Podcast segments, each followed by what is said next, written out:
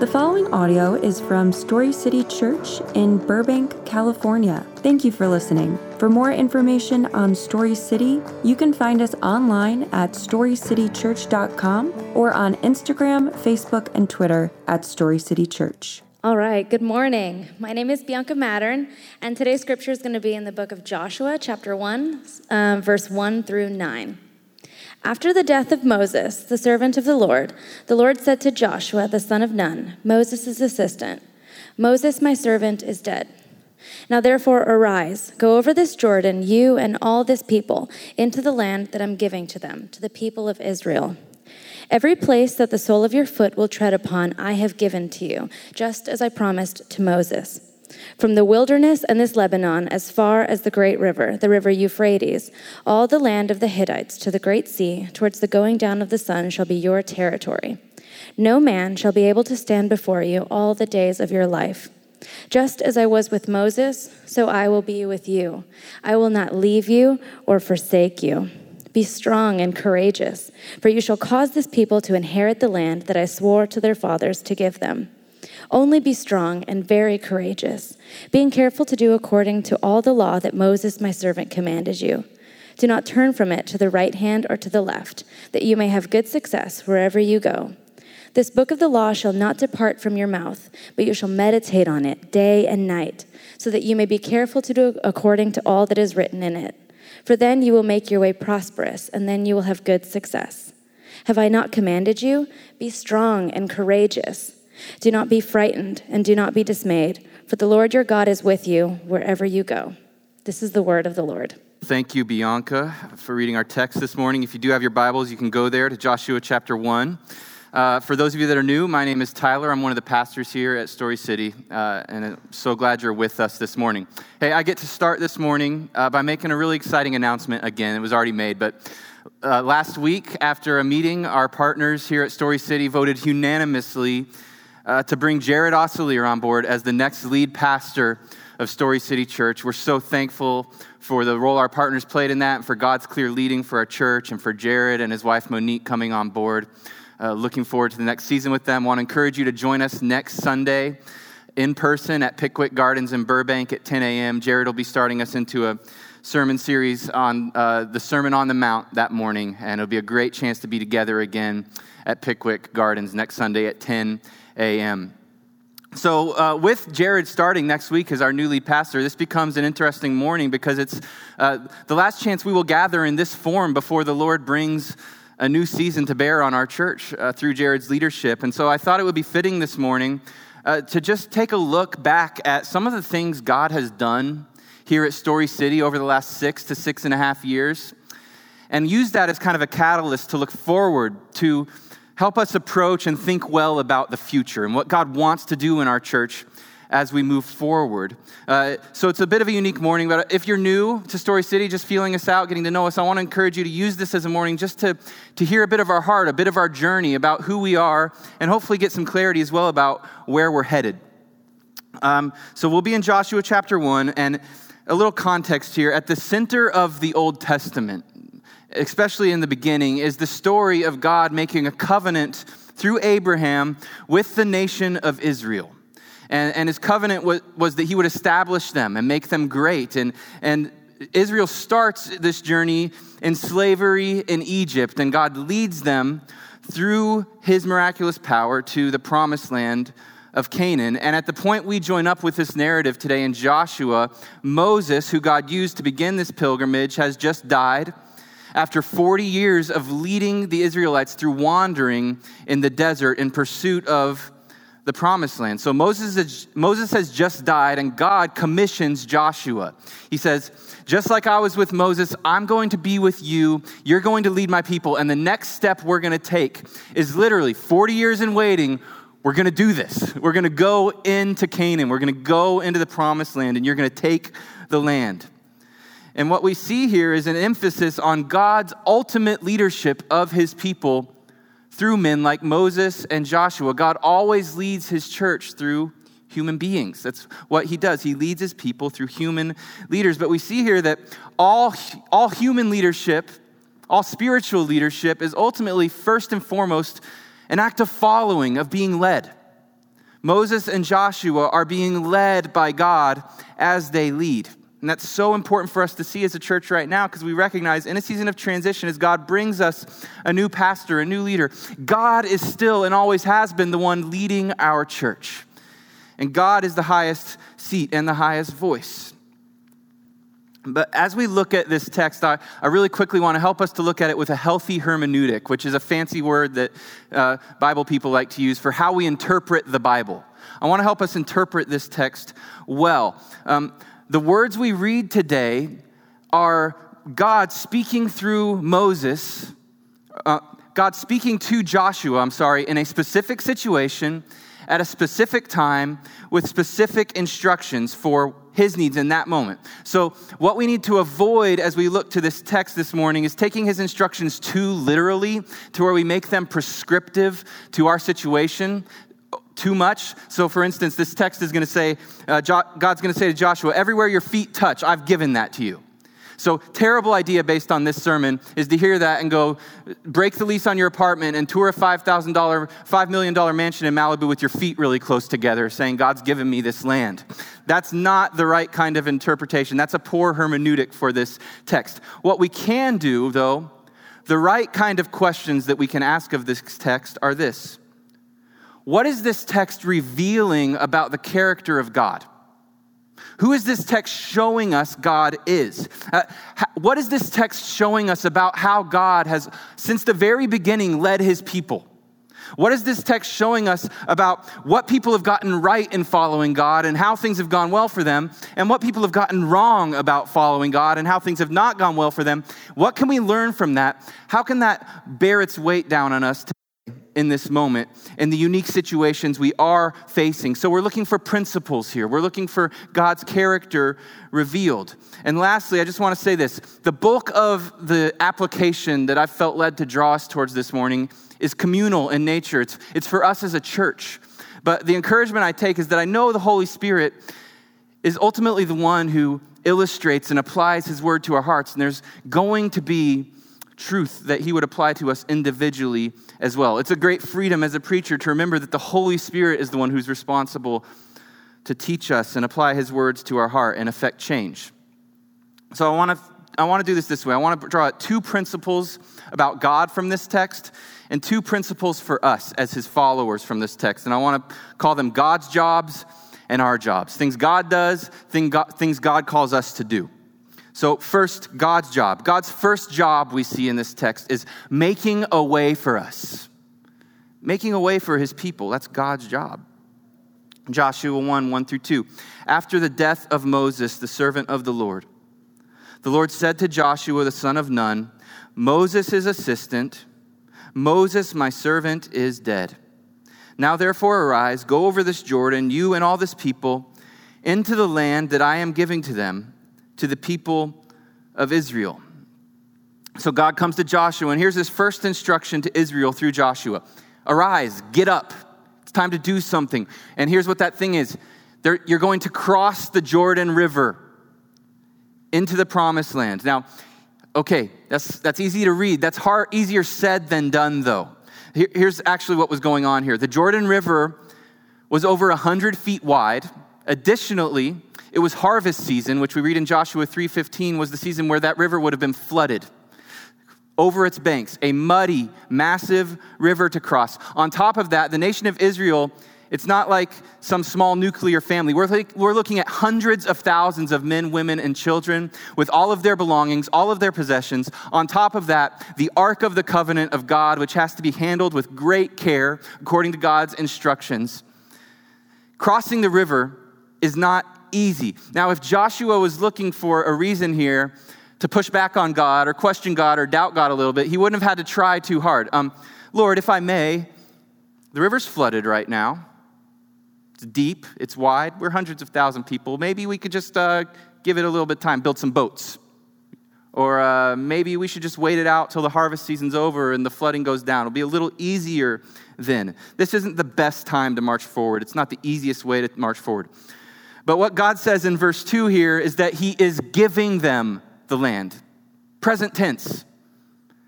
Present tense. I am doing this. I'm giving you the land. It's already yours. I've already made the way. Don't question, trust, and step forward in obedience to what I'm saying. And here's what's awesome. What we're going to see is that by walking in the unlikely way that God has made, that contradicts their own wisdom, I'm sure, what Israel is going to get to be participants in is a miracle. They're going to get to be participants in a miracle. Whatever the circumstances we're facing as God's people, in our individual lives or as a body, as his church, when God calls us to move, when God calls his people to move, he's already made the way. It's already done. It's something he is actively doing. And here's what's awesome. When you respond in faith, when God calls you into unlikely, painful obedience, your faith starts multiplying on top of itself as you see that God is faithful to his word to make a way for you. Here's a spiritual process. Trust God with hard, unlikely circumstances. Step forward in faith and obedience. See God come through on his promises and find that your faith and obedience is multiplied time and time again and stronger for the next test. When we follow God by faith, our faith is built because we see that God is always faithful to his word. That's what's going to happen here as the Israelites cross the Jordan River. But God has some very specific instructions in the book of Joshua for how they're supposed to cross this river as he makes a way for them. So according to God's instructions, here's what happens. Here's how they actually cross the river. The priests take up the Ark of the Covenant. They carry it. And God says, as soon as they step into the Jordan River, the waters are going to start standing up tall, and they're going to stop flowing a long ways away. And that's exactly what happens. The priests, the Levites, carry the Ark of the Covenant into the riverbed. Israel is instructed to follow a half mile behind. And as soon as the priest's feet hit the water, the text says that the water stood up and rose up in a heavy heap very far away. And as the priest stood in the riverbed with the ark until the entire nation, hundreds of thousands of people, had crossed through on dry ground, God did a miracle for his people. And the ark here symbolizes and showcases, it's a visual manifestation that it was not some magical happenstance or unlikely opportunity that the water stops flowing. It is God. It is Yahweh. It is Israel's Lord making a way for his people. It is his presence that stops the flow of the water. And once all the people have passed through, the priests walk out.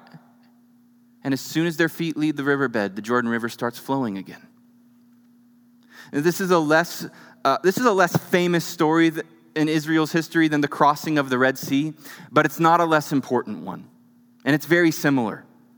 See, the crossing of the Red Sea transformed Israel from slaves into a free people. But the crossing of the Jordan River transformed Israel from a wandering, homeless horde into an established nation with a homeland. It was every bit as much a miracle as the Red Sea. It was every bit as much as the crossing of the Red Sea. God making a miraculous way for his people where there was no way. God making a way. Here's an awesome promise in reality. We don't have to make a way for ourselves when there is no way. What we have to do is walk by faith, believing that God, when he's called us to step forward into unlikely circumstances, is making a way and will make a way. As I look back at 6 years of ministry here, in Burbank, in Granada Hills, in Los Angeles, it couldn't be more crystal clear to my heart and mind and spirit that God has been making a way for us as a church from day one. Even before Story City was a thought on Pastor Matt's heart, God had made a way for his gospel to go forward. And here's what I'd also say. If God wanted this church to fail, it would have done so 1,000 times already. God has been sustaining us. God has been leading us. God has been making a way. Psalms 124 says this, "If it had not been the Lord who was on our side." Let Israel now say, if it had not been the Lord who was on our side when the people rose up against us, then they would have swallowed us up alive. If the Lord had not been on our side, let Story City say, we would have been swallowed up alive a long time ago.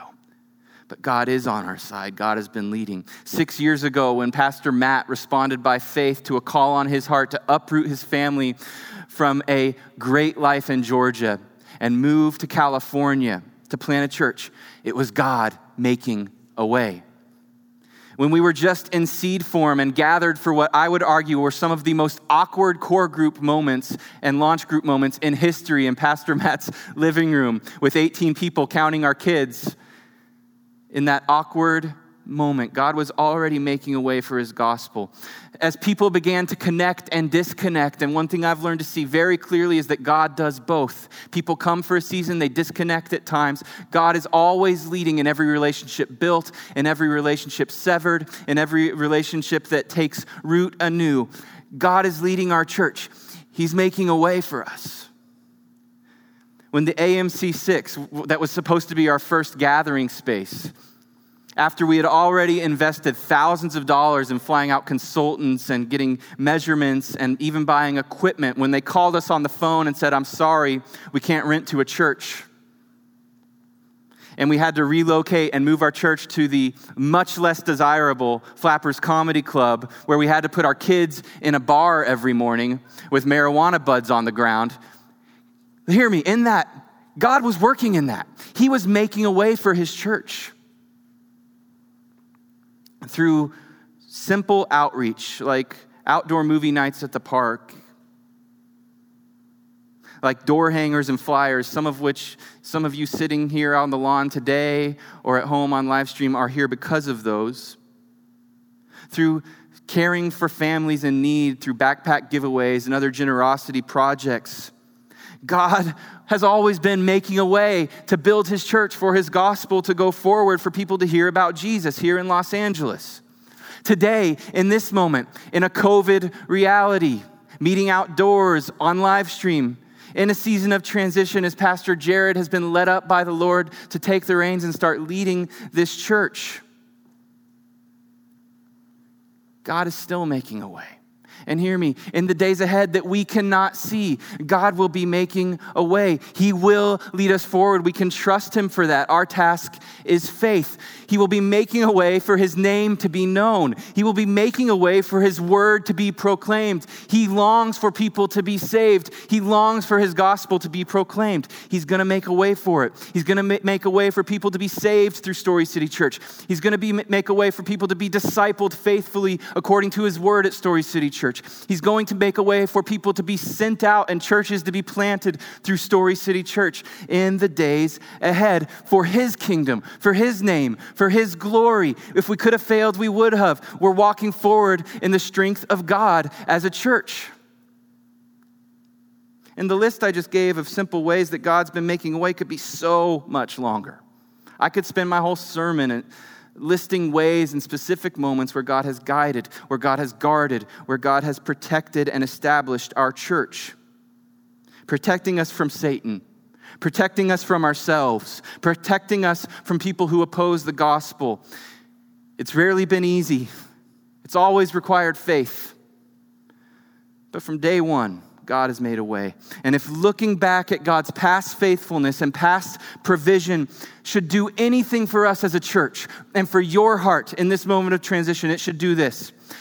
Whatever stands between our church right now and the fulfillment of the specific call and way that God has made for us for the future, God's going to continue to make a way for us.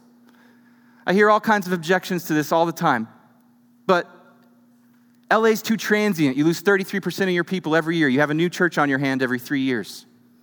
But LA's too lost.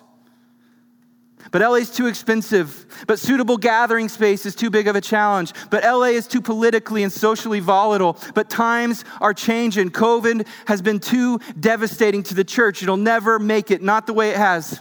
Hear me, the forgotten ingredient in every single one of those statements is God. He can do it. He can make the water stand up. He can part the Red Sea. If we will walk closely and obediently on the path that he is making for us, even when it seems unlikely. If we will trust him, God can do it. He can establish his church. Is anything too hard for the Lord? Take courage, church. Making a way for us, that's God's job. Let's not forget God. So God makes a way for us. Secondly, God's second job, giving us growth. God is the one who grows his church. Joshua 1:3-4, every place that the sole of your foot will tread upon, I have given to you, just as I promised to Moses. From the wilderness and this Lebanon, as far as the great river, the river Euphrates, all the land of the Hittites to the great sea, that's the Mediterranean Sea, toward the going down of the sun shall be your territory. God speaks to Joshua in his commission and says, this is exactly the land I'm giving you. This is how big you're going to get. The strip of land God was giving them was approximately 150 miles long by 50 miles wide, bordered on the west by the Mediterranean Sea.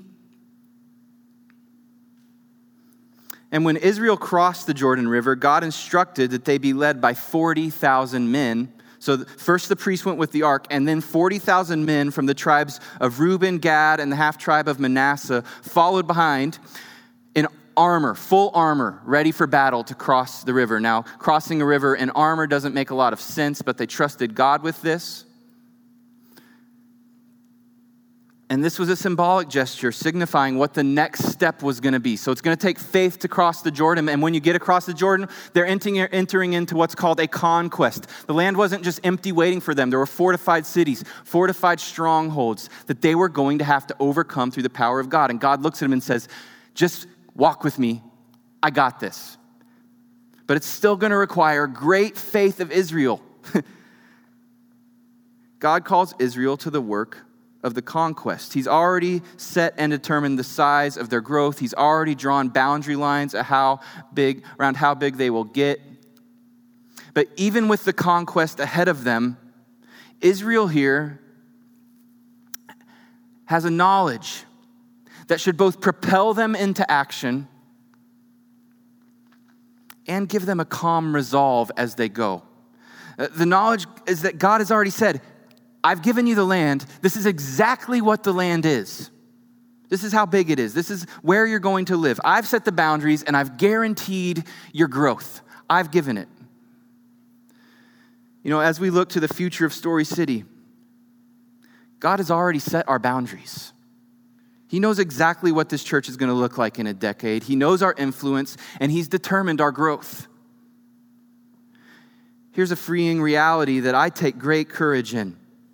Creating growth is not a weight we have to carry as a church. It's not ours to carry. Our task is to seek and discern and surrender to what God is already doing, to enter into his pre-existing activity in Los Angeles and discern wisely and prayerfully where he is leading us and seek to walk in the way he's making as he gives the growth. As we become the church he desires us to be. But this is important. The fact that God is the one who gives growth, it's not a hall pass for laziness. It's not a hall pass for inactivity. We don't just kick our feet up and get a pina colada and say, okay, go God. No, seeing what God wants to make us should do the opposite. It should rouse in us faith to enter into what he's given us already. And by faith, seek to walk in obedience as we actively pursue what he wants to give us. Taking a hold of what God wants to give Story City in the season ahead, it's going to take all of our faith. It's going to take all of our courage. And here's what's interesting. What we actually see happen in the book of Joshua proves the point. 20 years later, Joshua is 90 years old when he gets this message from God and his commissioning. He's 110 years old by Joshua 13, 20 years into the conquest. And we read that Israel has far from completed the conquest of taking all the land God wants to give him 20 years later. They don't want more than God wants to give them. They are content with less than God wants to give them. They've become content. They've settled down. They've conquered a little bit of land and got comfortable. They've started worshiping the false gods of the people they were supposed to drive out. There's still masses of land they've never conquered because they got comfortable. Israel was content with only a portion of what God wanted to give them. And hear me, that is us too often. God would give us more than we would even ask for if we will follow him by faith.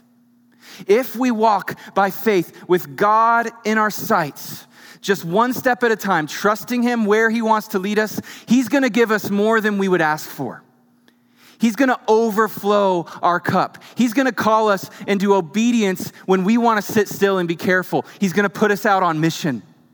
But he's going to be the one conquering our enemies for us. He's going to be the one giving us growth. He's going to be the one securing our future and our present. It's all going to come from God.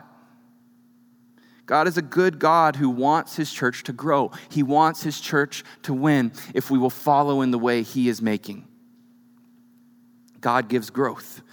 So two jobs that are so important for us to recognize. God is the one who makes a way for us, and God is the one who gives us growth. We don't have to bear that burden. Our burden is faith.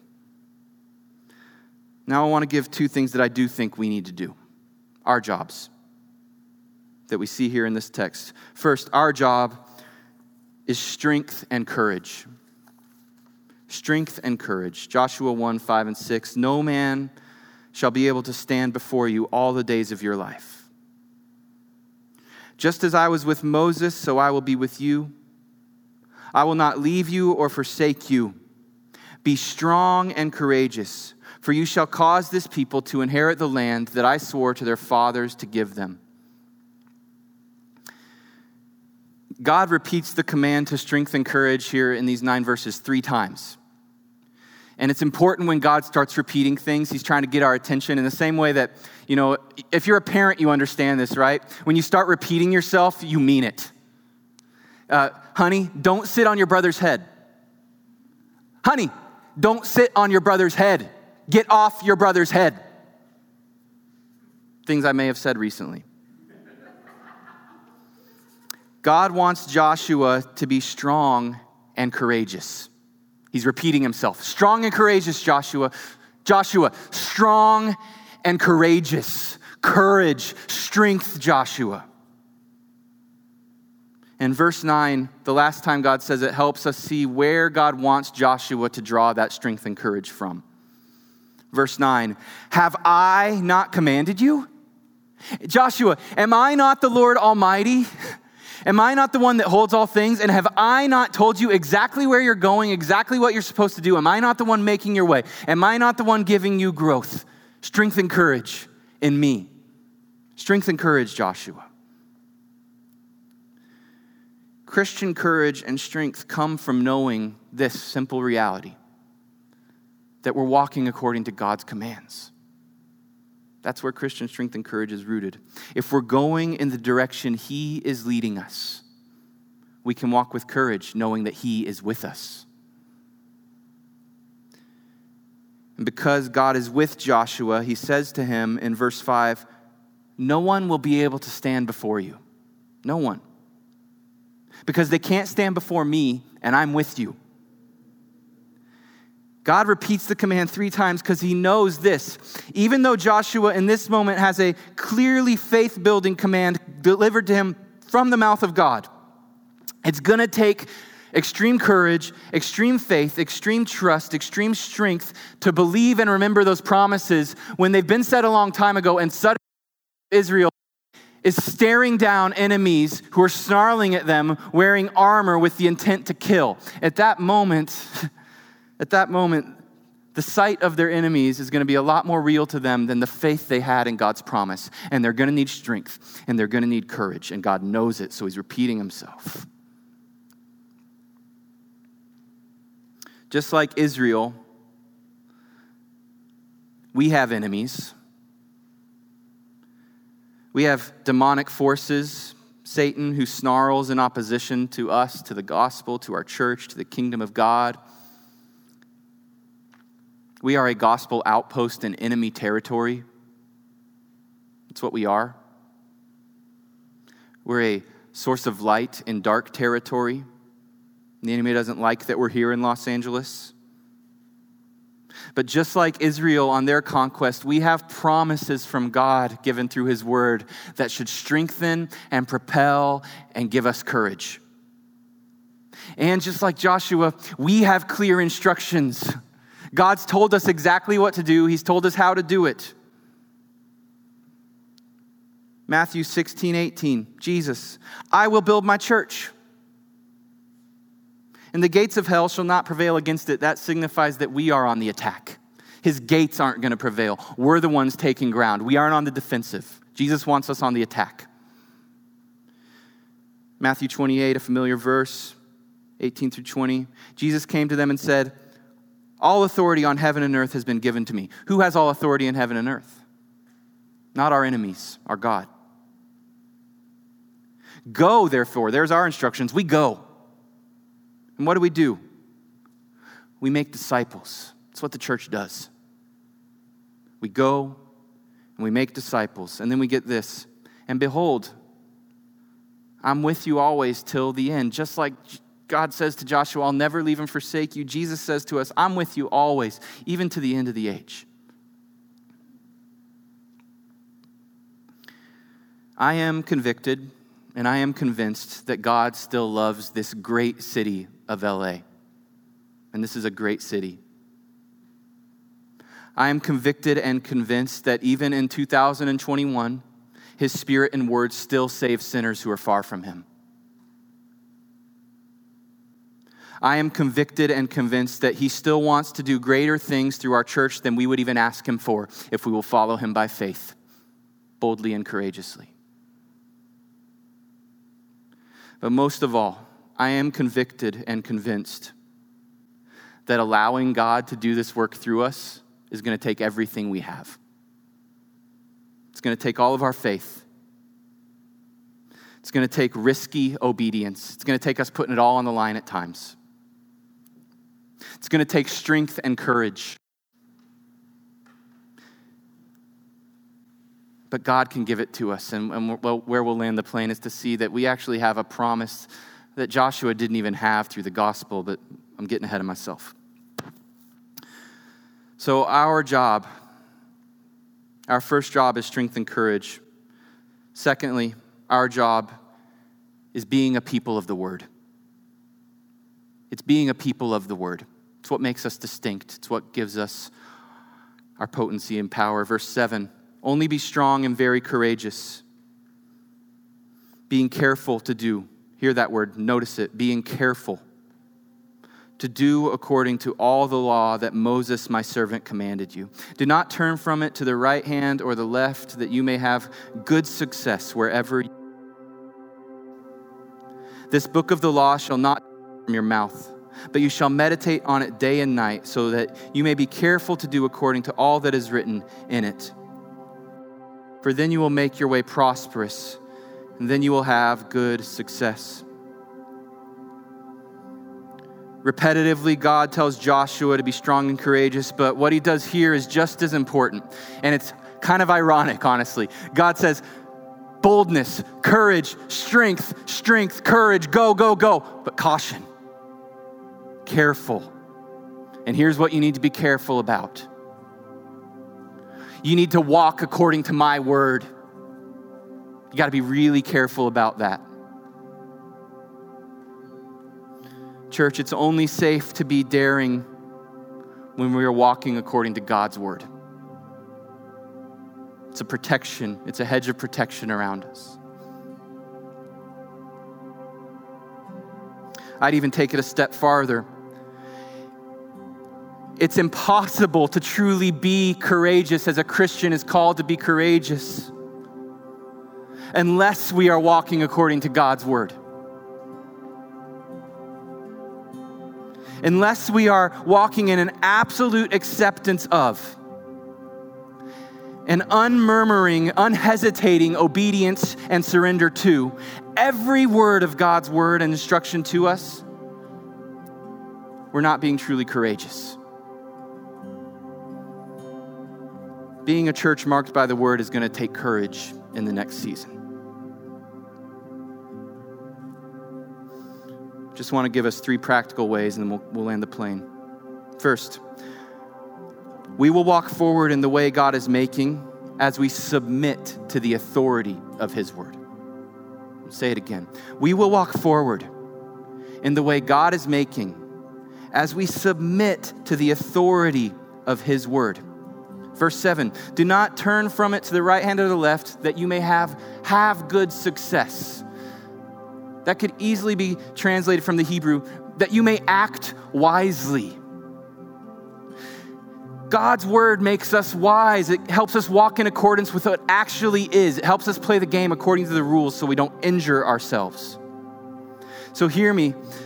Where the word of God contradicts our desires or intuitions, where it says things that make us squirm and get uncomfortable, or that our culture would push back against and say, you can't say that.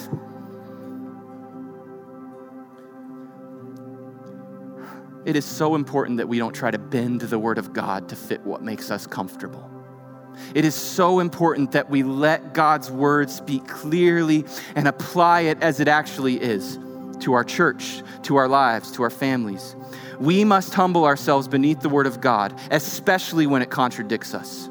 And hear me, if we don't do that, we become fools. We injure ourselves, but if we do it, we act wisely. We have good success. Secondly, we will walk forward in the way God is making as we proclaim the fullness of his word. The fullness of his word.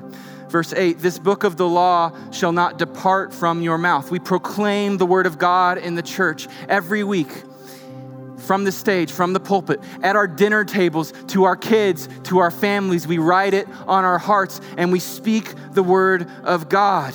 We do it in the public square. We flood our social media, not with political memes, but with the true life-giving word of God that is able to heal, able to instruct, able to divide, able to inform, and able to save. We proclaim the word of God.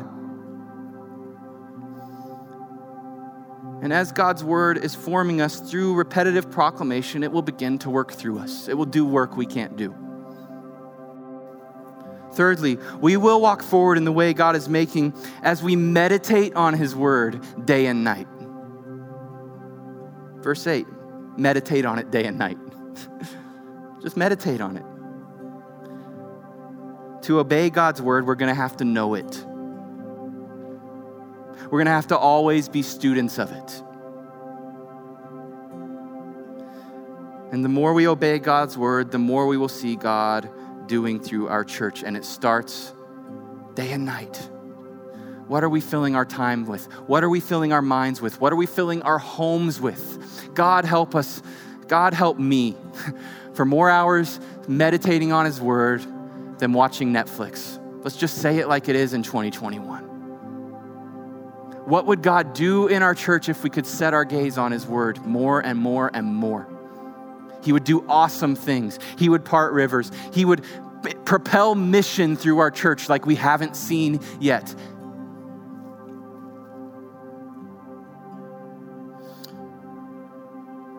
So our job, being a people of the word, our job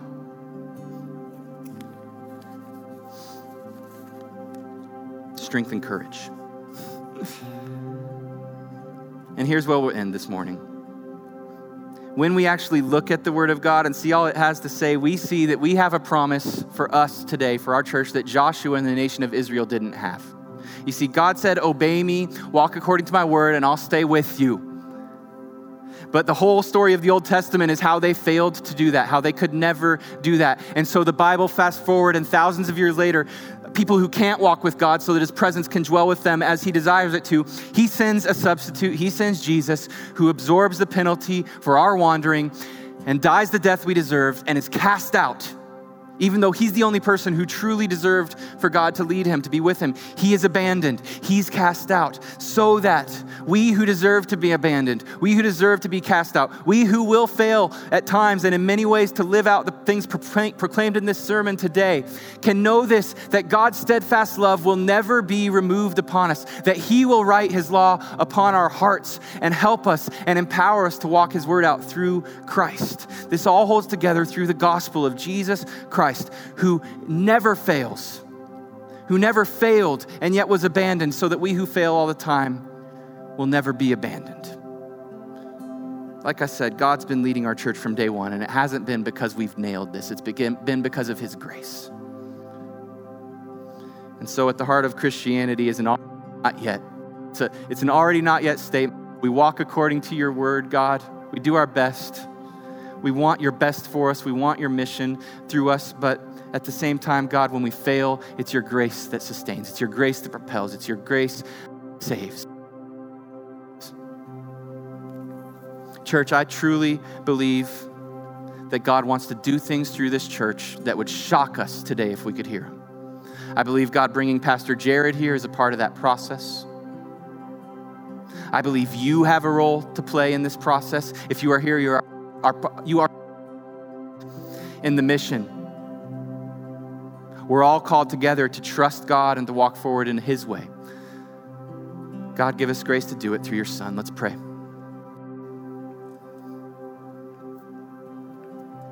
Father, you are the one who makes a way for your people. You're the one who's made a way for Story City. Father, you are the one who gives growth to your church and sustains it. And God, you call us to strength and courage. You remind us repetitively, strength and courage, strength and courage, strength and courage. So give us strength and courage.